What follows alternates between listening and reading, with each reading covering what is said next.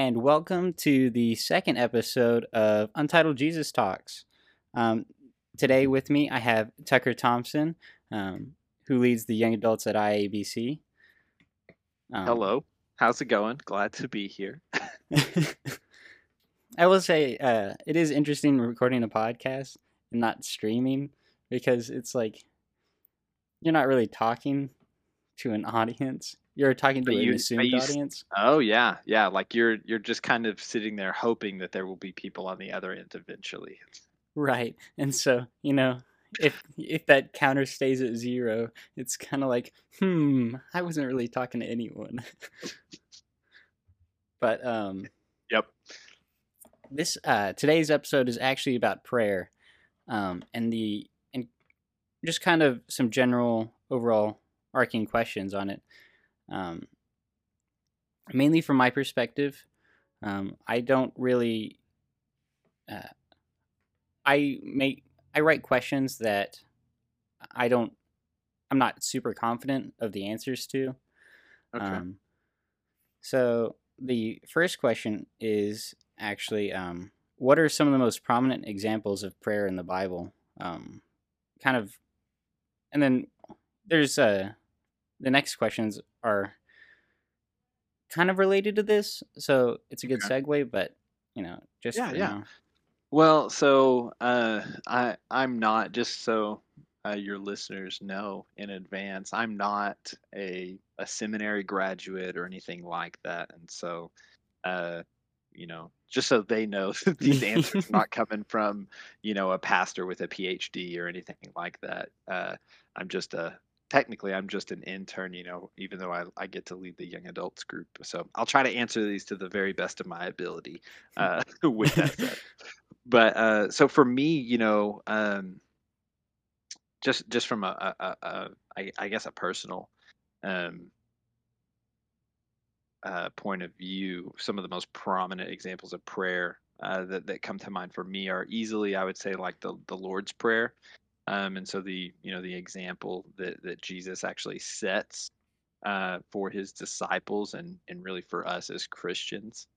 Um, I, I, think that that's an easy one. Uh, you have um, examples like so so actually one of the really the really cool ones for me uh, is, another example of Jesus praying, but it's it's uh, when Jesus uh, is is in I think it's when he's in the garden uh, it's before before he goes to the cross, but it's it's as you know he sees that cross set before him and and is you know preparing himself to go through with it, and it he he prays you know first for himself and then he prays for his disciples and then he prays for all believers. And it, it's it's one of I, I, think one of the few if not the like the only um, period of extended prayer that we see like actually recorded in the scriptures. We know that Jesus spent a lot of time in prayer, obviously with the Father, um, and, and, we see that throughout Scripture, um, throughout the New Testament and the Gospels. But this is one of like the the few, if not again, if not the only extended time that we see him spend in prayer with the Father, and it, it, it's just a it's a really fascinating, I think. Um, example of that. I don't know as far as like uh, other prominent examples of prayer in the Bible. right. Excuse me. Uh, uh, there, I think there are probably a lot of examples in the Old Testament that we don't necessarily count as prayer.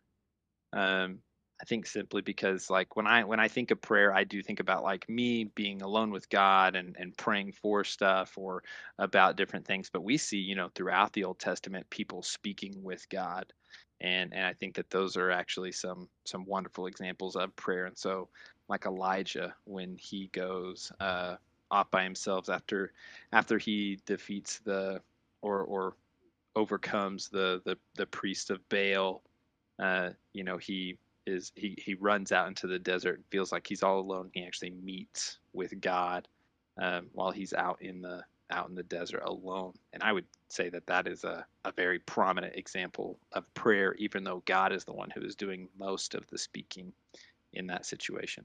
See, and I, I was thinking about this, and I think one that I tend to forget about um, is Daniel just before he's cast into the lion's den, or or really the reason that he's cast into the lion's den.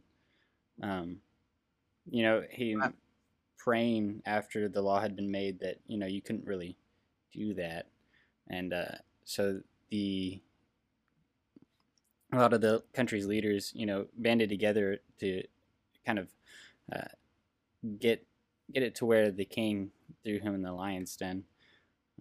That just that literally just came up as I was thinking about it.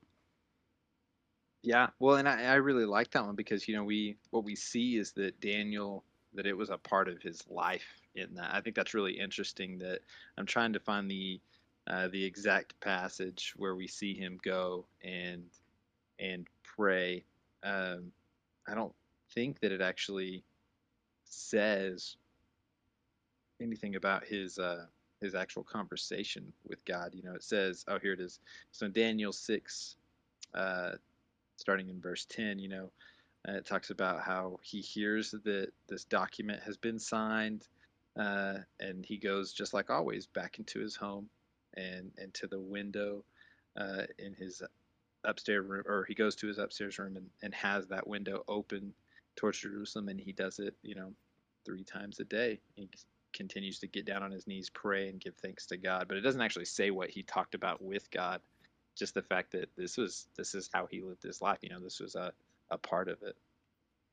Right, and that actually um, this kind of leads me into the next question of what were the conditions of prayer in the Old Testament. I think in this passage, you know, we see uh, he opened, he prayed towards Jerusalem. I know, um, I know, in uh, Islam, it you are supposed to pray towards Mecca. Um, now, this obviously happened long before Muhammad, um, but yeah. you know, I do I do start to think, you know, maybe something was taken from the Bible to that. I don't I don't know. Um, I'm not, I'm not yeah, a Bible scholar. I'm not entirely sure either. You know, I I, I took a class uh, maybe maybe two years ago on Second Temple Judaism and some of the practices in that, but the idea of praying towards Jerusalem isn't really, uh, at least from what I know and, and have read, I don't believe that's like a common practice in Israel or or by the Israelites to uh, to pray towards Jerusalem. This is one of the only examples of that that I that I am aware of. I think yeah, I don't I can't recall anything else um, about praying towards Jerusalem. Uh, I I do kind of uh, I start to wonder about you know how God uh, responded through prayer because um, I know kind of today you know, we we don't always get that instantaneous answer, and I don't believe Daniel in this passage um, gets an instantaneous answer. Um, but you know, with Moses uh, and the Israelites after the construction of the temple, especially.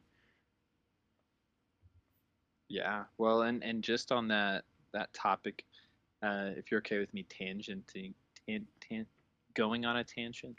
I don't know what the verb form of that is, but oh yeah, uh, um, tangenting I, I, think is what we'll we'll just go ahead and coin that word. Uh, we're we're going through a book right now um, called The Celebration of Discipline. Uh, it's by a guy named Richard Foster. It was like originally published in like 1978, uh, and and has been a, a classic in seminaries uh, for for decades now, and uh, we're going through it in our college leadership team right now. And this actually this past week, um, that they read through uh, chapter three, or or at least a part of chapter three, over the discipline of prayer.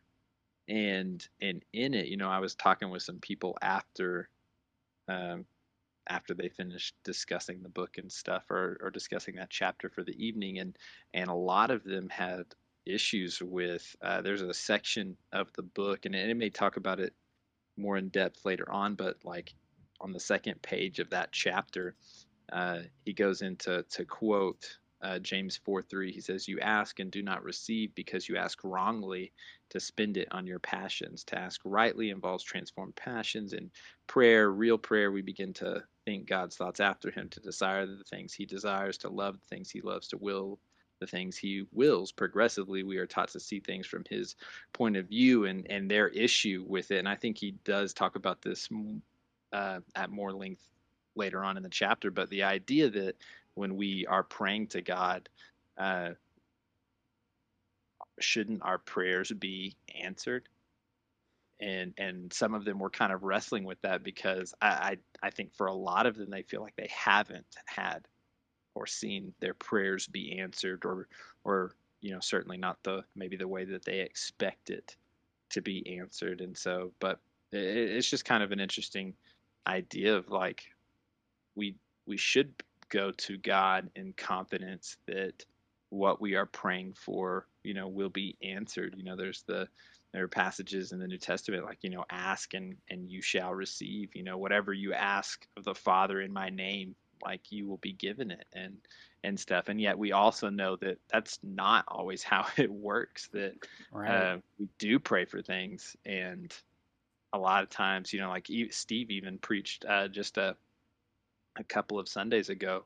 Um, and in his sermon, you know, one of the things that he said was uh, sometimes like there there are three answers or whatever. Uh, and this is like a in, in a lot of ways he said this is kind of an overgeneralization, obviously.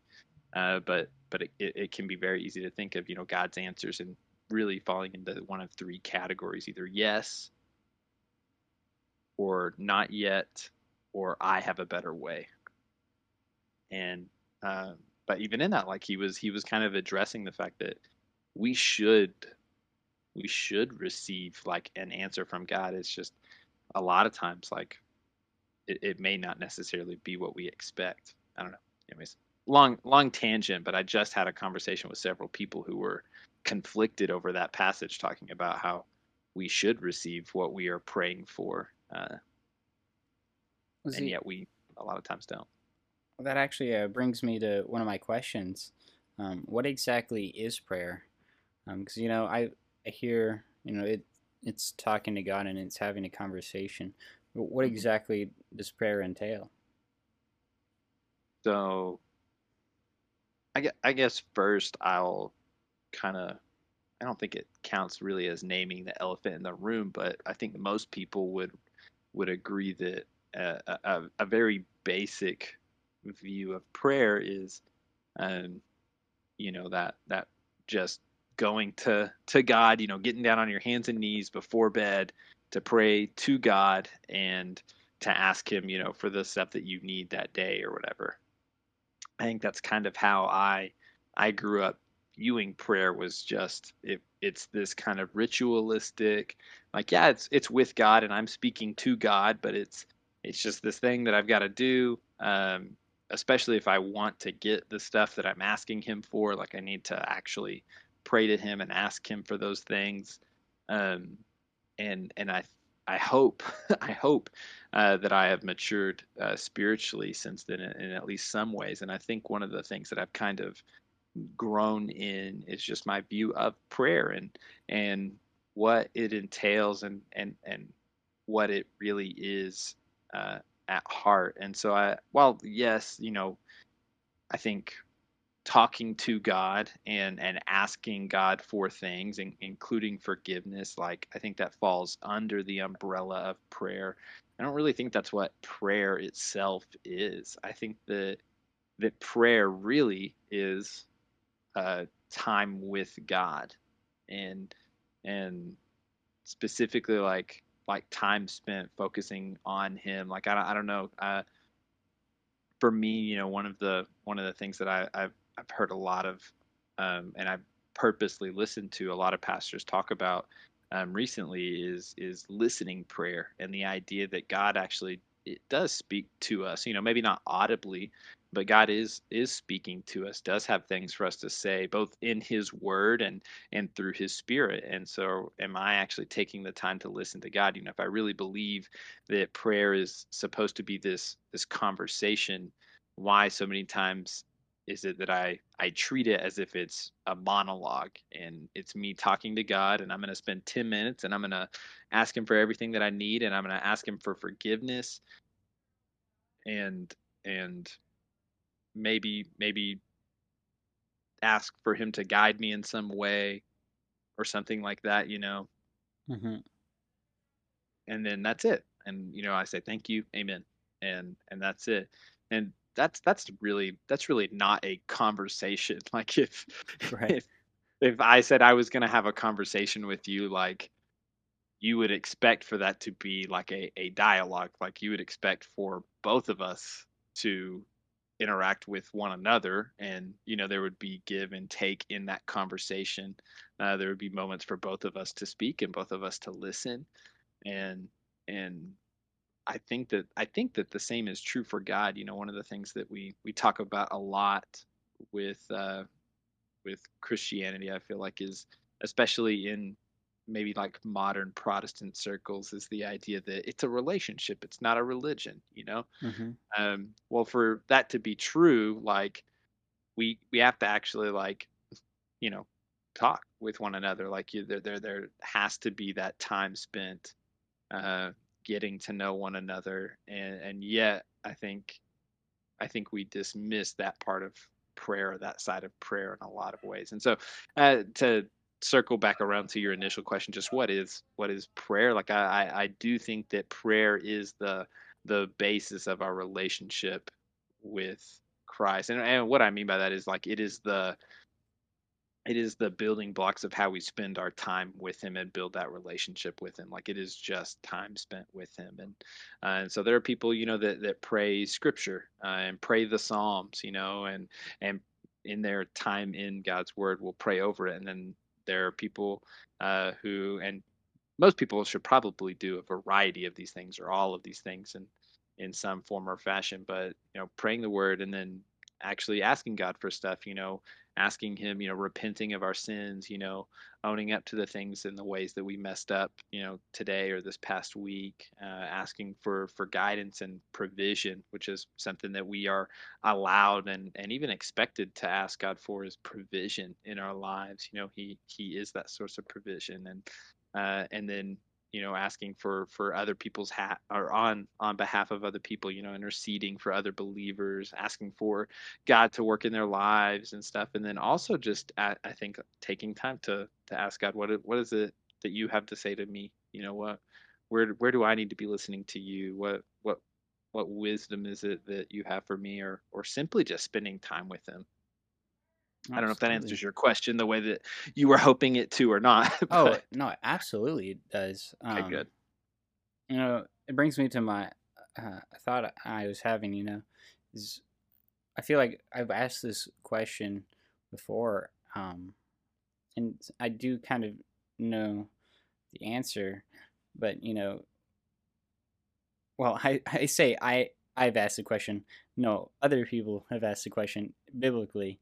Um, you know, how should we pray? And then we get the Lord's prayer, um, and I feel like that is that's like that is the perfect way to open a conversation.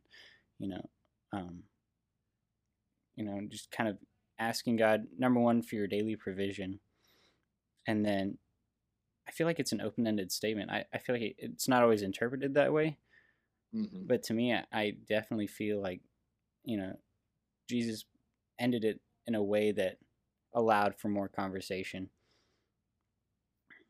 Well, and Um, I, I, I agree. And I, I think that's one of the reasons that I love taking the the Lord's Supper in conjunction with that example that I talked about where he is praying before the cross. Because I, I think that, you know, nothing against people that uh, memorize the Lord's Prayer. Like I think I think it's a wonderful prayer and one that we should take to heart and one that, you know, we we should pray that way and for those things regularly. But when you look at the way that Jesus talked to God in that that prayer before the cross, like it doesn't it's it's very obviously like not the Lord's prayer. There are there are some portions of it that I think carry into that prayer, but it's not like he just it's a clear example that when Jesus prays, he doesn't just say the exact same thing over and over again. He doesn't just, you know, pray the generalized Lord's Prayer. Like he speaks on specific things and for specific people, which I think is just such a cool thing. Right. Um, that was I th- so. Um, in the last podcast I had with uh, my best friend, you know, he and I have major ADHD, and so uh, we we ended up talking about I think it was Popeyes and Chick Fil A for a good couple minutes. Um, by the way, Chick Fil A superior. All right, I will not 100%. be taking any comments on that. I one. don't. I don't eat at Popeyes anymore. Like, what's the point? I have Chick Fil A. I live exactly. in Lubbock now. Um, but so we talked about you know the conditions of the Old Testament prayers.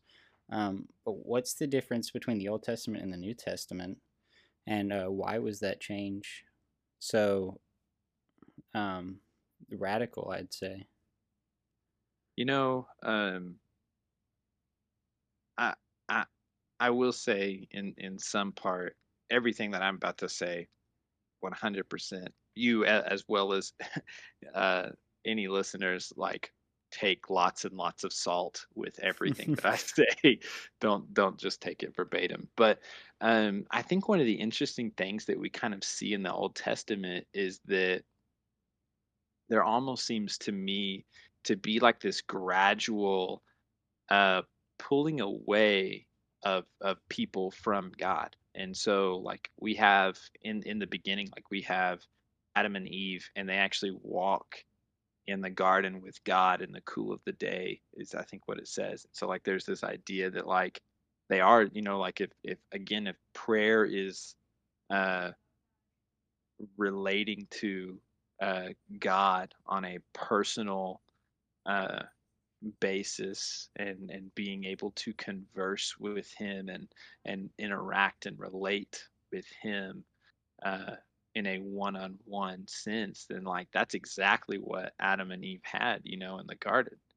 Um and and it it seems like especially there are still moments you know um with some of the patriarchs where uh they they get to talk with we believe like the angel of the lord you know um, which some people would say is is jesus uh, maybe appearing prior to to being born as a man um, I don't I don't really know. That's that's for theologians. That's not really something that I can weigh yeah. in on. Uh, but uh, like you you do see him like continue to relate with them in a one-on-one uh, basis, although it's not quite the same. Uh, you know, even with um, like Moses, like he's unable to look upon God uh, because of his sin, and you know how God warns him that you know like you'll you'll die if you see me. He's, I believe, the warning. Um, but Moses is still able to like sit in the Lord's presence and and be with him and that's why when he comes out of the tent of meeting or whatever his face would shine you know in this glorious way um, but it's not quite the same like he can't he can't actually see the lord face to face even though he's there with him uh, and in his presence it's not quite the same and then um, you go a little bit further in israel's history actually like immediately after that you know they they begin to like they want Moses to wear a veil because they're scared of seeing that, uh, and they they kind of continue to um, bring people in. I, I, could be wrong about this, but I think that the people actually want they want. I, I think that they like pull away from God. I think whenever he's at Mount Sinai and Moses is going up, yeah, God yeah. may God may warn them not to come to the mountain, but I think that they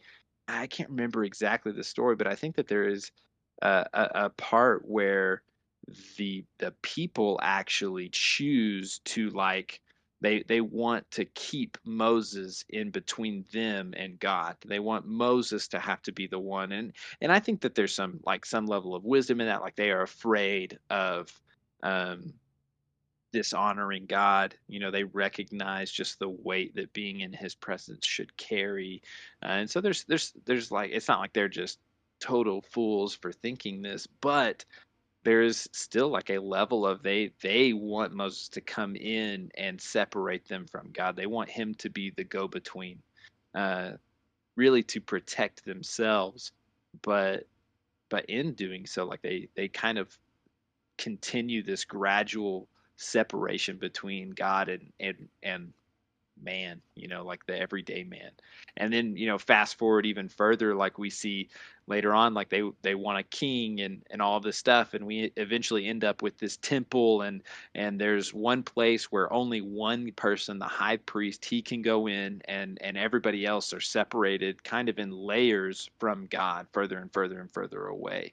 And, and it's just this idea I, I think at least when I when I look at this that we were on a trajectory of separation from God. Not just man, we were we were separated by sin and and we're gonna stay this separated, but rather that like when sin came in, it, it began to separate. It, it set us on on separate courses, and so instead of us, you know, like we were on the same line with God, you know, going in the exact same direction. You know, we were as close as we could be uh, back when it was Adam and Eve when sin came in, instead of separating us and it being like two parallel lanes where where there's now this median between us, this sin that separates us as we go on our path, and we're going to stay equally distant from God forever. It, it, it's almost like it's this this fork in the road, and there's these diverging paths, and and you kind of see that when we when we jump tracks and, and begin to indulge in sin, when sin is first introduced to the world, man continues to separate further and further and further and further from God. And and so the beautiful thing is when Jesus comes in, that that path is set straight again instead of instead of you know just just shortening the distance between those two paths which is kind of like every everything that we see in the old testament all of the steps that that god takes including like with the law uh, and stuff like they're meant to show us that like it, it is only through christ you know that, that it's nothing that we can do on our own power right?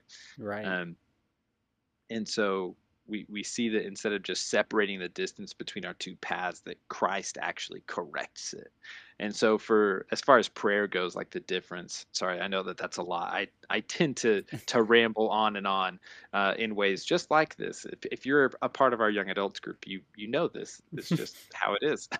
but uh, I I think to answer your question, um, from that. I think the way that prayer has changed is that Christ has like reset us on on this new path back to being able to to step back into God's presence and and and converse with Him on a face to face basis in a in a way where excuse me where we don't have to be ashamed or uh, fear for our lives in the same way. Like there is a, a healthy fear for the Lord that we read about throughout the Bible.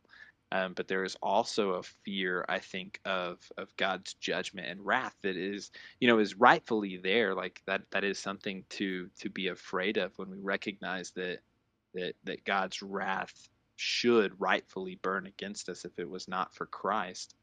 Um, that that we no longer have to but with christ sorry with christ we we no longer have to fear that. And so all of those things that we were separating you know back to back to the the people you know putting putting things in between them and god so that they wouldn't have to come face to face with him uh, that that is no longer the case and we no longer have to fear stepping into god's presence because of christ anyways it's this it's this uh, excuse me i don't know what's going on with my voice. But um it's this again just like resetting of that trajectory. And so i think once again we are it it it, it is as close to what adam and eve had uh, that we will experience you know bef- until jesus comes back until we are able to to see the father you know face to face um, just like they did. Um, but it is kind of that. I, I think it's like a resetting, and so I don't. I, again, I don't know if that answered your question or not at all. Oh, absolutely. In fact, okay. Uh, you know, going on the fear of God, you know, um, I do remember, you know, um, in some Bible studies talking about how when ancient historians wrote Yahweh, they would immediately break whatever utensil they were writing with um, and grab a new one, um, just in fear that they would sully the Lord's name and be struck down. Um, and you know, I, I, I, I don't know Paul. I, I have not known Paul or uh, any of the apostles personally, but I, I don't believe that they did that, um, nor the people who were writing as they spoke to them. Yeah. Well, you know, on, on that, one of the things that I think is so interesting is, you know, we read in the Old Testament that that God obviously was looking for, uh, looking to provide, like I think, a level of relational intimacy with, uh, with Israel. Like he he gave them His name, you know, to to call by name, and uh, unless I'm, you know, I'm forgetting a verse in Leviticus that I've never read, like they are actually like he was he gave them his name to use it and and it's kind of interesting uh, has always been interesting to me just that we you know god gave us his name if you go back to to deuteronomy uh, i think it's it not 4 34 i think it's deuteronomy 34 like i believe that this is when god actually gives his name to no, it's not 34. Where is it? 14. getting all my numbers mixed up. I think it's 14. Let's I'm in see. numbers at the moment, so I can't say I'd know. no, it's not 14. Dude, I don't know what I'm talking about. It's somewhere. Who knows? There. It's somewhere in there. Ah, man, I don't know why I can't. Is it because it's not? It's because it's not Deuteronomy, it's Exodus. I'm just I'm just dumb. That's all. Uh, but in Exodus 34, um, when when this is after uh, Moses has gone up to the Lord and and he's given him these stone tablets and he goes down and Israel is worshiping this golden calf um, that they tried to make in I, I believe in a in an extremely misguided attempt, they were actually trying to make uh, the calf in in God's image. Like their goal was to create a a an idol that would represent Yahweh uh, that they could worship. And so I don't. I, again, way above my pay grade. Not a hmm. professional theologian, not a PhD, but I think it's interesting that when they when they misinterpret God in this way. They they try to do exactly what He's commanded them not to. You know, not to make an image that represents Him. Right, and um, I and go ahead. I I'm I like I said I'm not I'm not a historian at all, but um, you know, we know that in Genesis we were made in the image of God. I'm not sure if that I assume that that story had been passed down uh, orally um, mm-hmm. until it was eventually written down. Um, yeah. Because you know, I I feel like if they you know recalled that that they would know that you know God is not a calf. Yeah. Mm-hmm. You would think, but but I what I think is interesting is after so so if he already if he already gave Moses this tablet and uh, he had already kind of appeared to Moses, you know, in the previous chapter and stuff. Um, when when Moses goes back up after they have done this, that is when we read in 34, starting in verse five, that that God actually tells his name. It says, "The Lord came down in a cloud, stood with him there, and proclaimed his name, the Lord," which is anytime you know you read in one of our one of our Bibles, uh, Lord in all caps, it it is a stand-in for Yahweh. Absolutely. And so, I don't know if this is the first use of of Yahweh, um, but I, I I think that it is. Like I think that it's this is the moment when when God introduces himself to Israel, not just as the God of Abraham and the God of Isaac and the God of Jacob, you know, all of these these uh, patriarchs of theirs, but but he gives them his name to use. And and like the idea of uh and maybe maybe he provided it prior to this but it it seems to me almost like a a reminder of this is who I am and and you know I'm not I'm not again I'm not a calf and and and I have no desire for some graven image you know I made you know, kind of like you were talking about, man in my image, um, but rather, you know, this is this is how you can relate to to me personally, and and again, unless there's a unless there's a passage that I I am just not aware of uh, or I'm forgetting, like God doesn't tell Israel to stop using His name. You know, there there's the warning, uh, you know, not to use it in vain. Absolutely. But but nowhere, I as far as I know, does God tell Israel to not use His name, and and there is kind of like this this fear that that almost surpasses like reverence like you know because i think that i think that there's a again a good fear of the lord which i often hear uh, equated to to reverence and awe of the lord and then there's another side that is uh, not not just further but almost in a in a wrong or incorrect direction that is like an unhealthy fear and uh, I, I, I kind of wonder if I think that we experience that, you know, even now, like even with, you know, the restoration of of our relationship with the Father because of Jesus and through Jesus.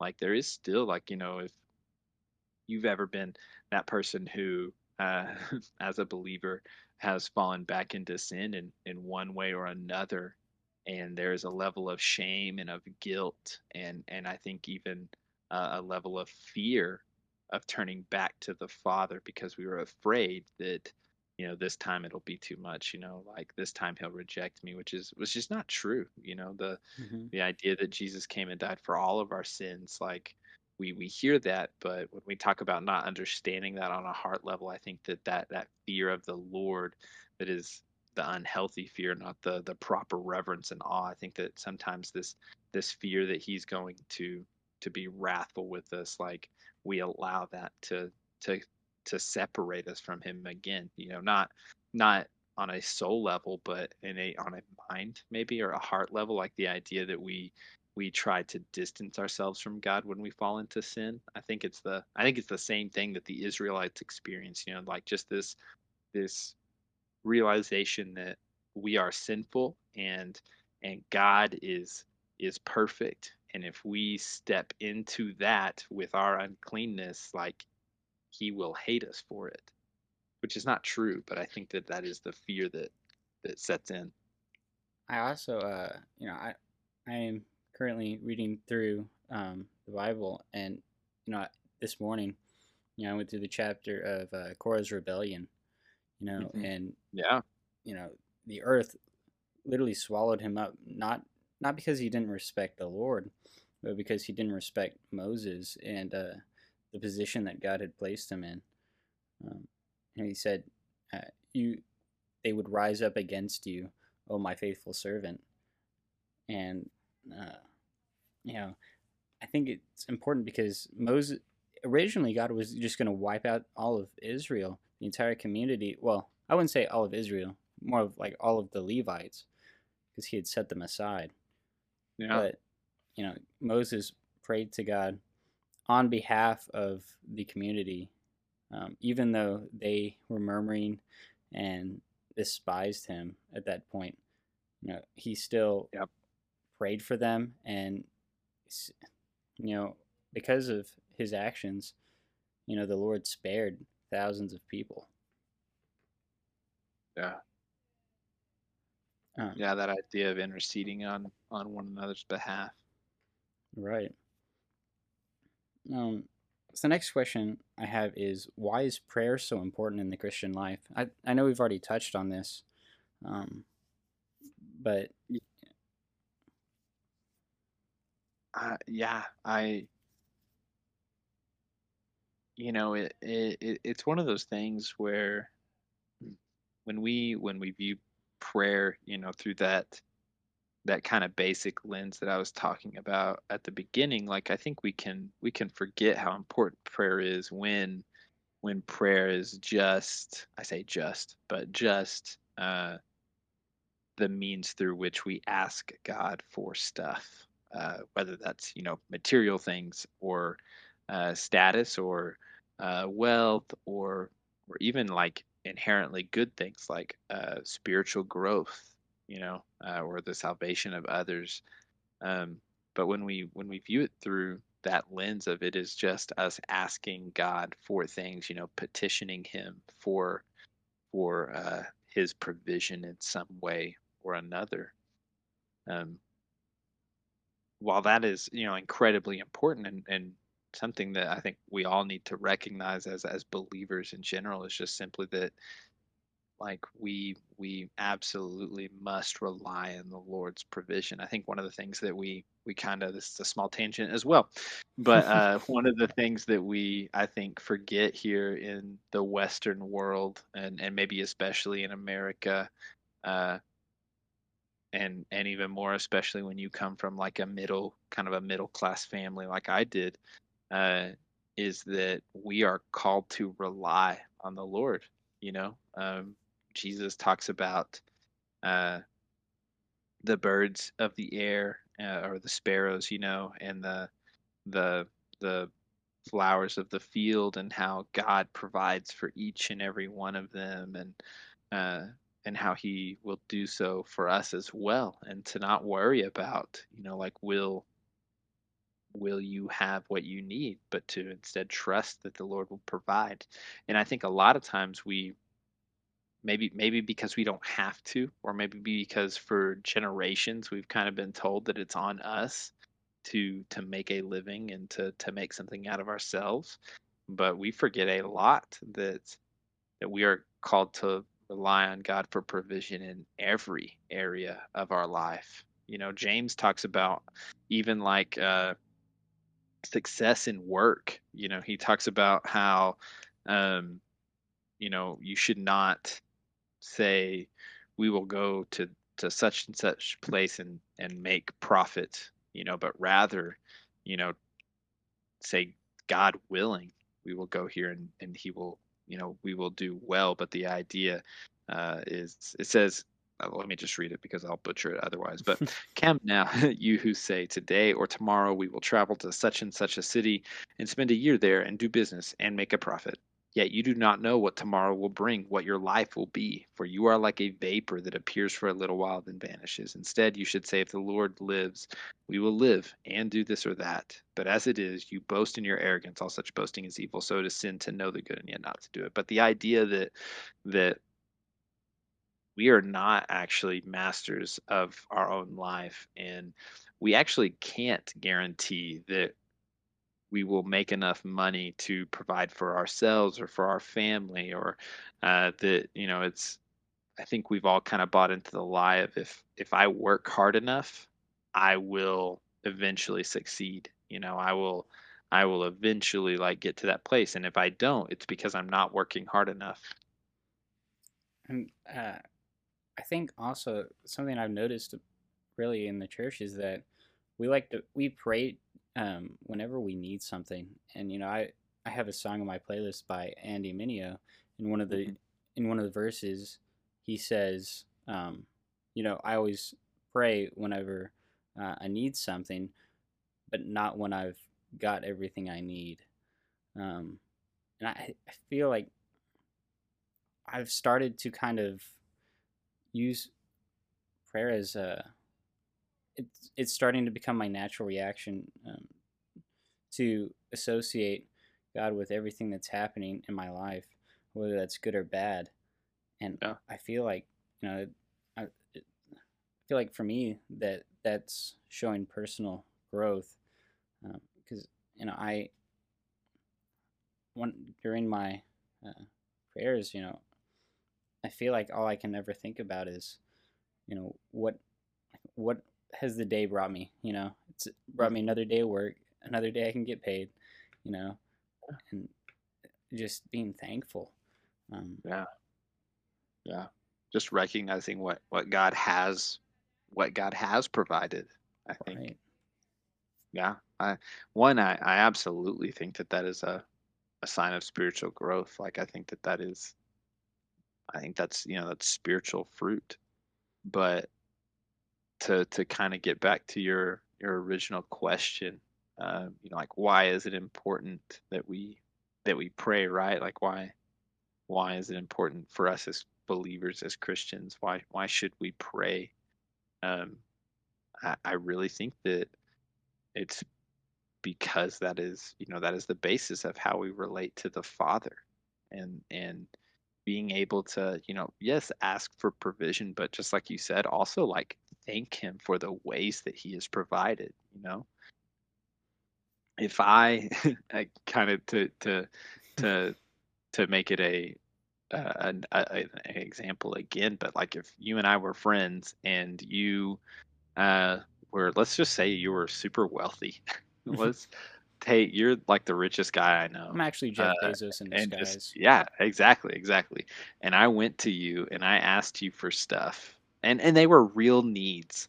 Um, you know, I I I needed help paying for medical bills and uh, and let's say the the church I was working at got closed down or um, something you know like out of my control like I was not you know not able to pay or was not able to provide for my family or to to pay for these medical bills or whatever and you and I are we're pretty good friends you know mm-hmm. we built a relationship up uh, and I go to you and ask you to to give me you know uh, some money to pay for this or or ask for you to provide in this way or or say you even you hear about it and and you don't uh you, it's not because I'm asking about it but you you hear about my need and you provide for it without me asking it. And and I know I never acknowledge it. I it's like I pretend it didn't happen if people ask, it's because I worked hard and and I did it myself. Like as as people, like we would I think hold enmity. Like like it would be incredibly hard not to take that personally. Uh and and and it would be very hard like if if the reverse happened and I was the super wealthy guy uh and and you did that to me like that would be incredibly hard for me to honestly to like take to care about you like our our relationship would be would be broken i think in a lot of ways. Like if i provided for you these needs even if they were within my means and you never acknowledge it and and instead you actually claim it as your own like that like I, I that would not be a healthy relationship. And and thankfully our god is so much more gracious and merciful than i but but I think it's the I, I think that idea of you know, like that relationship like it would it, it has the potential to grow in that moment. Like if if if I was to take that you know you you provided for me in this way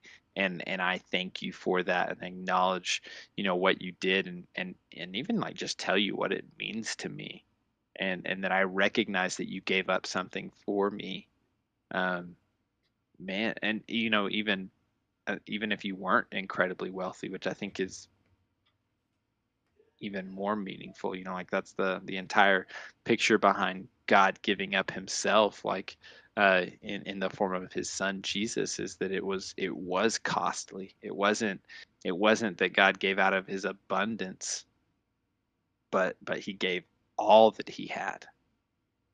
And and when we, you know, like I think I think in the same way when we when we forget to thank God for you know the small I say quote unquote small things that He does in our lives. But I think that when we when we fail to thank God for those things, I think we we're probably failing to to to to give Him thanks for for the very massive things and and you know just how much it means in our daily lives that He has redeemed us and stuff. So.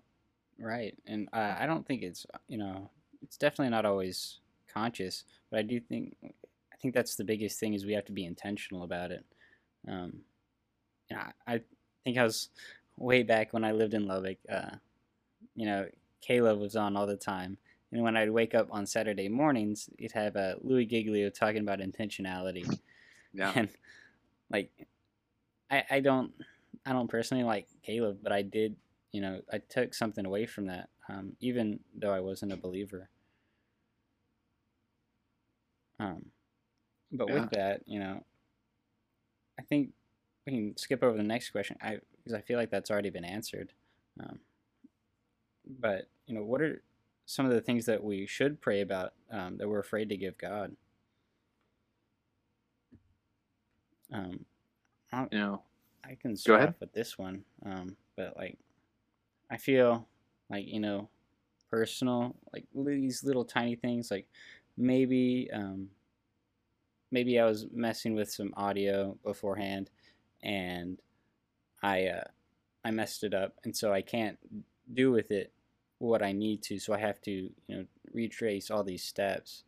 You know, I don't, I don't feel like praying to God that to help me fix this, um, because you know, number one, I I'm the one who messed it up, and then number two, because it just seems like such a a tiny little deal. You know, I don't even use it um, in my current job.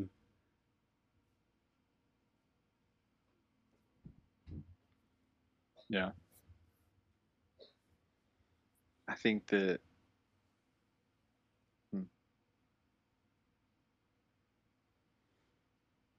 yeah, just to to kind of to kind of go off of that, like I I really think that the answer is a a very generalized answer is everything, right? Right.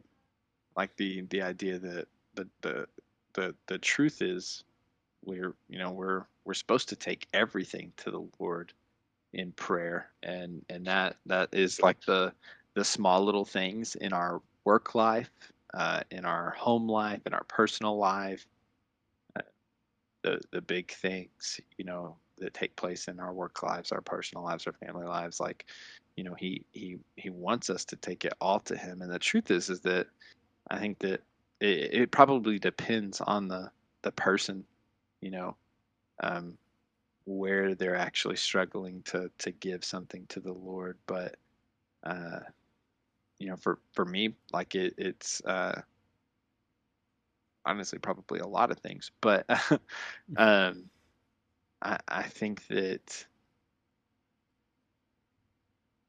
uh, well, just just a couple. Um, one like control over my future. You know, like um, wanting to to go to him and and just you know recognize that one i'm i'm not actually in control of what's going to happen and and that i do actually like i, I need to uh, anyways trust him with that and and pray that he will actually you know move in the you know uh the governing of the direction of my life and and where I'm supposed to go. Something that I've I've wrestled with college or wrestled with since college, um, which I'm still in college, but you know since like normal college years. Uh, uh, something that I've wrestled with is you know like wanting to to to determine where I will go and what I will do, and I think that there's a part of me that that still thinks, you know, even though objectively I understand that this is not so in my heart, there's still a part of me that I think fears that if I don't take control of, you know, my my quote unquote destiny, then no one will.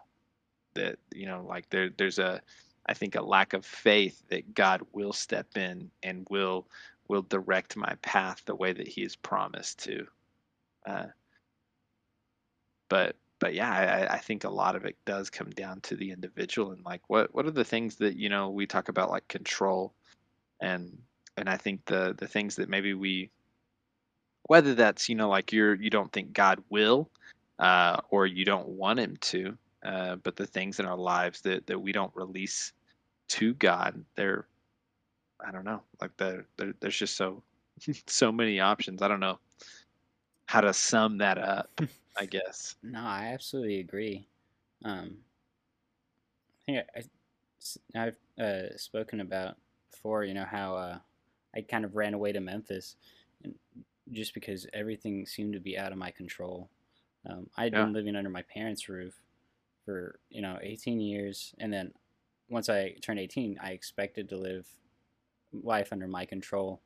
And, you know, when that expectation, you know, I'd say dropped into the pool of my consciousness, you know, my world went on a went on a whirlwind, uh, you know, I I flipped out, and I think that's why prayer has become so important to me. Giving up that control, because I don't I don't ever want to end up like I did. If that makes sense. Yeah. Yeah. Um, yeah, I definitely understand that. and that kind of leads into the last question, um, which really I only thought about um, during our Tuesday night CG when you were when we were talking about storms. Um, Yeah. but you know, do you think that some of the storms in our lives could be caused um, by a lack of prayer?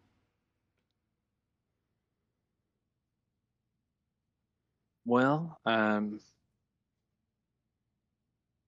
This is a deep short, yeah, question. yeah. Uh, short answer, yes. um, you know what? Kind of one of the things that we we kind of started the conversation off talking about is just the fact that storms come into our lives, you know, all the time, and so, and for not all, not just all the time, but for for all all all variety of reasons, and and so, um, short answer, yes. Like I, I think that it absolutely can be because uh because of a lack of prayer in our life. Do do I think that that God would be willing to to allow us to go through stuff? You know, one of the kind of one of the things that we we uh this is a whole nother topic and so we won't get into it, but um I don't know where I fall on the reformed scale. And so the idea of predestination is not not something that I wholeheartedly disagree with, but something that I'm not wholeheartedly on board with. And so, whereas somebody who I, I think is a uh, a five point Calvinist would say that absolutely, like God is sovereign, and so that means that anything and everything that happens in your life, like God is causing that to happen. Whereas I I I, I I'm somewhere in between that and you know the world is full of sin and so bad things also just happen. And and uh it's like god you know allows those things to happen um but it's not because he sent it. And and so i think that there's a, a huge spectrum i think in between those two things. And and i'm somewhere in the middle of those things. So i don't think that god causes every little thing to happen you know i don't think he causes so and so to die from cancer or causes you know somebody to shoot up a theater and the people that they shoot to die. I don't you know i don't i don't i'm not there. Um but i do believe that god allows those things to happen. And um with that like uh, i think the same thing happens in you know like when we are lacking in our spiritual lives, like when we are running from God uh, or when we are dismissing Him. Uh, like, I absolutely believe that God can allow tough times, you know, storms to come into our life to get our attention, to to to remind us that what we actually need more than more than anything, more than even temporary relief in from whatever bad things are happening in our lives what we need more than anything ultimately is him. And and so yes i think that god can do that. I don't think it's every time.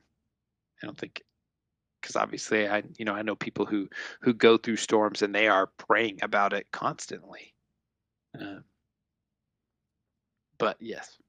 Right. does that answer your question? Yeah, yeah. Um, and for listeners, you know, uh, the passage that caused me to think about that was Mark four. Um, let's see what verse is it? Verse thirty five um, to the end of the chapter. Um, what caught my attention was, you know, when the disciples were, you know, they woke Jesus, um, and he later in verse 40 he says why are you so afraid have you still no faith um, Mm. i you know i propose the question you know could that could he have said that because their first response was to panic and not pray? Um, now, I do think, you know, as believers, um, the first thing we should do is we should go to God in prayer. Um, but, you know, there could definitely have been some cultural things, um, like maybe prayer was not seen that way quite yet because Jesus hadn't uh, died on the cross yet. But yeah. Yeah, I don't, you know, I don't know. Um, one of the things, you know, is, um, well, I don't know. There's a couple of things. One, like we actually do see Jesus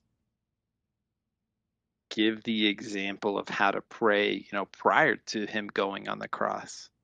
Um, and you know, I, I guess there's a question of like, does that mean that like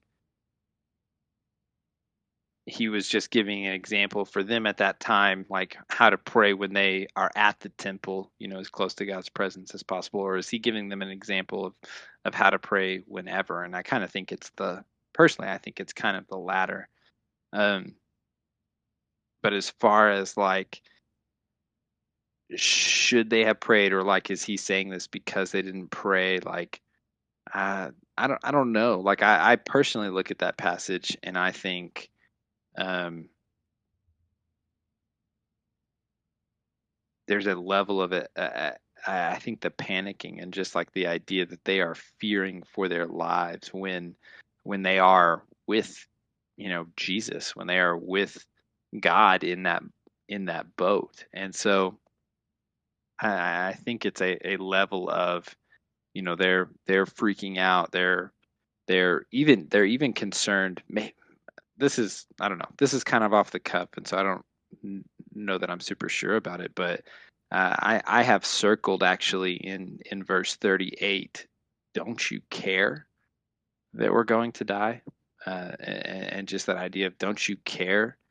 And and so I don't you know it's it's hard to tell exactly what what Jesus is responding to in that passage of as far as the like do you still have no faith? Like what he's tying that to? Is it is it because they didn't pray? Is it because they were afraid or or any of that? But but personally I I see I see a thread between the don't you care? and do you still have no faith? Like do you not trust who I am which I think connects to kind of what we were talking about on Tuesday about you know like a lot of times when we are in the storm we we are concerned with or rather we feel like god doesn't care and like he isn't there with us. And uh, you know when we even when we do pray you know while we're in the midst of those it feels like god is silent.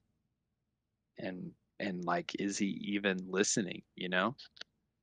Right.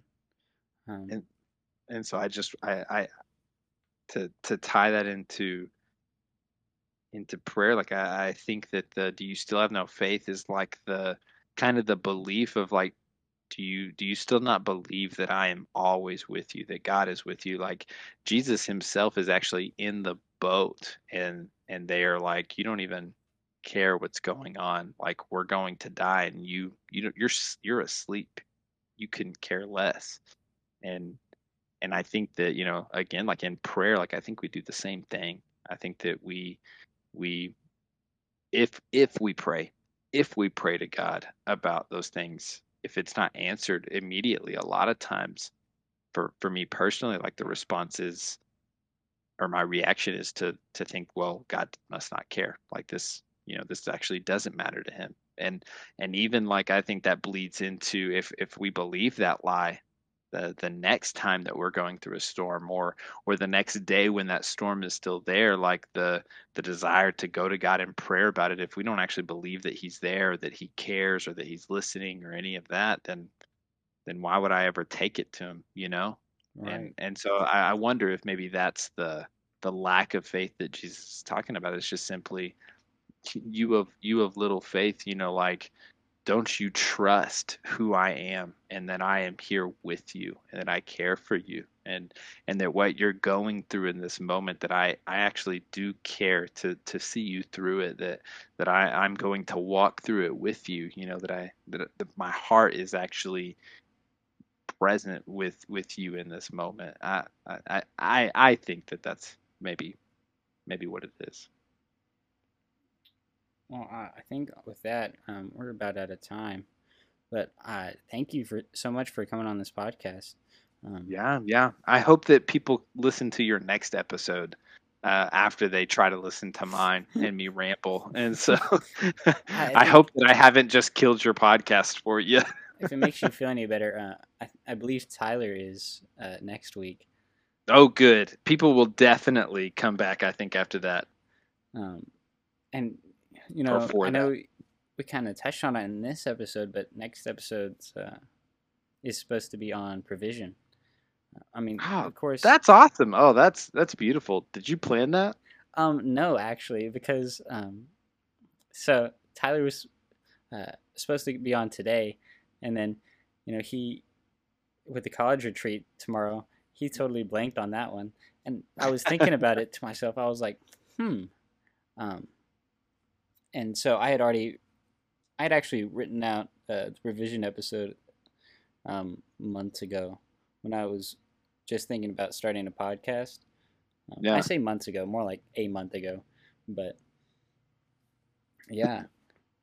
um, but I, well, I love that. God worked it out for sure. Exactly. Like I, I love that. Um, but yeah, um, this is episode two of Untitled Jesus Talks. Is there anything that you want to say or plug or anything like that?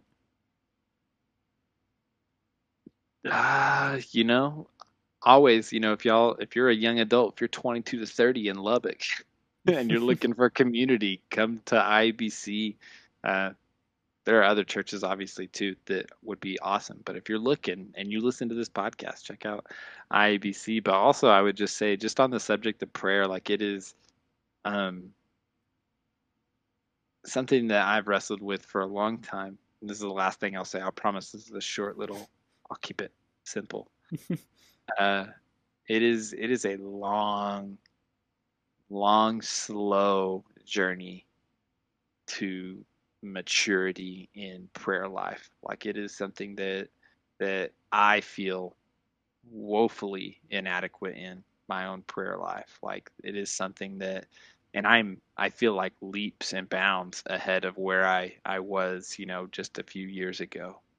Uh, and so for for you, if you're listening to this and you're like, man, like my prayer life isn't where it needs to be, like, um, I would just encourage you that one that hey, that's okay. Like most people, that that is the most believers, most committed believers, I would say that their prayer life has so much room for improvement and that's okay. Like it is a, a part of you know the same way that when i met my wife even after we had been dating for several years like the way that i relate to her and and my my closeness with her has continued to to change you know and and the way that i relate to her and and the intimacy that we experience. Even you know i'm a year and a half into marriage now and it's something that like continues to grow and and there are ebbs and there are flows to it but it's something that that I think I you know we have grown in intimacy and I think that's that's true of us and the Lord as well that it's something that as long as we continue to pursue that closeness with him like we will grow in uh, and and if you're sitting here and you're listening to this podcast and you're like ah, I think I'm I'm good with my prayer life like ah, like I, I would I would encourage you to to really think about man like am I am I connecting to and relating to with the Lord on a perfect level? The answer will be no. Uh, and, and when you eventually arrive to that conclusion, like I would just encourage you to pursue the Lord in that way. Well, that's it. That's all I got. Well, thank you guys for listening, and um, I will see you guys next week.